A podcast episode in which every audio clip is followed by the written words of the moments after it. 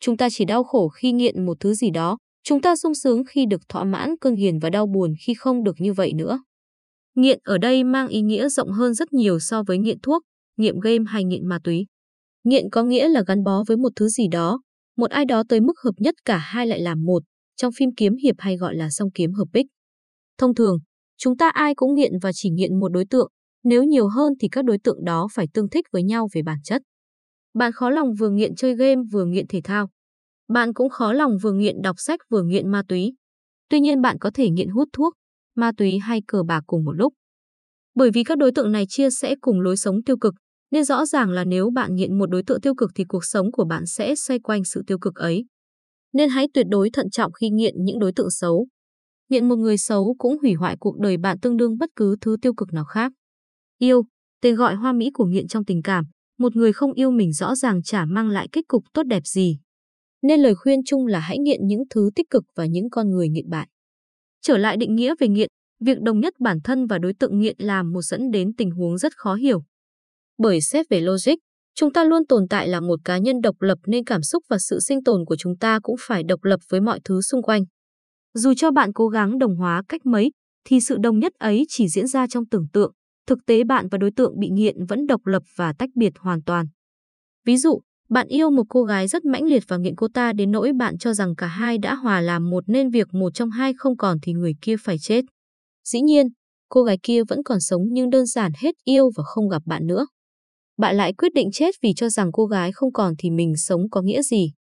Thật vô lý, trong khi rõ ràng bạn vẫn khỏe mạnh bình thường, tình hình cuộc sống vẫn rất ổn, rõ ràng không hề có dấu hiệu sự sinh tồn của bạn bị đe dọa, vậy mà bạn quyết định chết vì mất đi người yêu, đối tượng nghiện của bạn. Điều này cho thấy nghiện mang lại kết quả rất bi kịch nếu đối tượng nghiện không còn gắn kết với chủ thể. Ở đây, ngược đời là chủ thể lại là đối tượng phụ thuộc vào đối tượng nghiện, cô gái, và rõ ràng cô gái vẫn sống tốt nếu không có chủ thể trong khi chủ thể lại muốn đi chết. Điều này rất phi logic và đó cũng là đặc tính quan trọng của nghiện, khi nghiện hiếm ai giữ được logic trong suy nghĩ và hành động. Lúc đó, họ chỉ hành động theo phương trình ảo, tôi là A và thứ kia, người kia là B, nay A và B hợp nhất thành A B nên không có B, A không còn tồn tại được. Rõ ràng, nghiện là trạng thái cảm xúc nên rất khó lý giải về mặt lý trí. Bởi, thực tế là A vẫn tồn tại được dù không có B hay C hay E. Miễn A vẫn còn hít thở, vẫn còn thức ăn nước uống và chỗ trú ngụ thì A vẫn tồn tại khỏe re, bất chấp những B, C, E còn hay mất. Chả có lý do gì để A phải chết ngoài cái phương trình ảo đầy tai hạn kia. Khi lý trí không đủ tỉnh táo thì rất có thể phương trình kia sẽ khiến một ai đó tử giã cõi đời. Thật đáng lo ngại khi chúng ta ai cũng nghiện thứ gì đó hoặc ai đó. Tuy nhiên, điều đáng mừng là phần lớn chúng ta nghiện những đối tượng tốt, những hoạt động tốt, thể thao, học tập, làm ăn, chăm sóc gia đình, giao tiếp xã hội những con người tốt, cha mẹ, anh em, con cái, vợ chồng. Dù phương trình ảo vẫn tồn tại tuy nhiên những đối tượng tốt định hình lối sống tốt từ đó nâng cao sức khỏe và sức mạnh tâm trí của chúng ta. Các bậc cha mẹ hắn sẽ đau đớn tột cùng như muốn chết đi sống lại khi chẳng may kẻ đầu bạc phải tiễn người đầu xanh, tuy nhiên họ không bao giờ tìm đến cái chết. Bằng lý trí mạnh mẽ họ vượt qua được giai đoạn xúc khi mất đi người yêu thương và dần trở về trạng thái độc lập như ban đầu. Tương tự, những vận động viên xem thể thao là đam mê, một biểu hiện khác của nghiện, cuộc đời, dẫu họ gặp biến cố không thể tiếp tục thi đấu, họ vẫn vượt qua giai đoạn mất mát và tìm con đường khác để tiếp tục sống. Với lối sống tích cực, không ai tìm đến cái chết khi mất đi một thứ gì đó hay ai đó không thể thiếu trong cuộc đời. Trở lại đề tài chính của chúng ta, đó là làm sao để đồng tiền không làm bản thân đau khổ. Câu trả lời là đừng nghiện tiền tới mức muốn tìm đến cái chết khi mất nó. Vì chúng ta không thể không dùng tiền nên nói chung việc nghiện tiền là tất nhiên.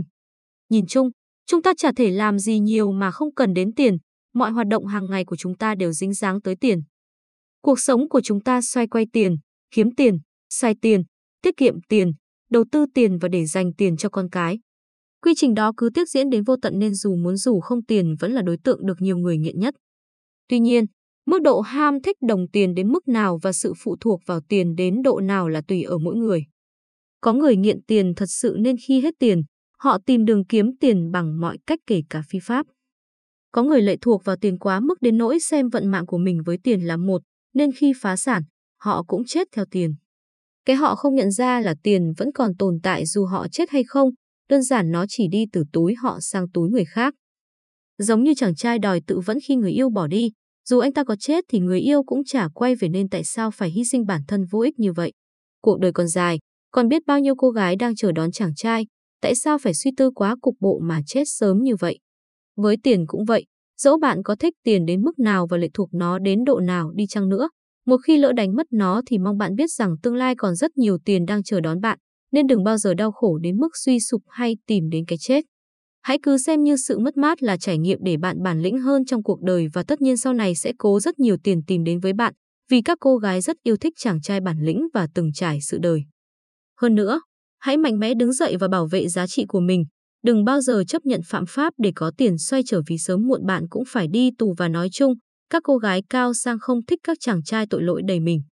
Chốt lại, hãy nghiện tiền ở mức độ tích cực nhất và lạc quan nhất.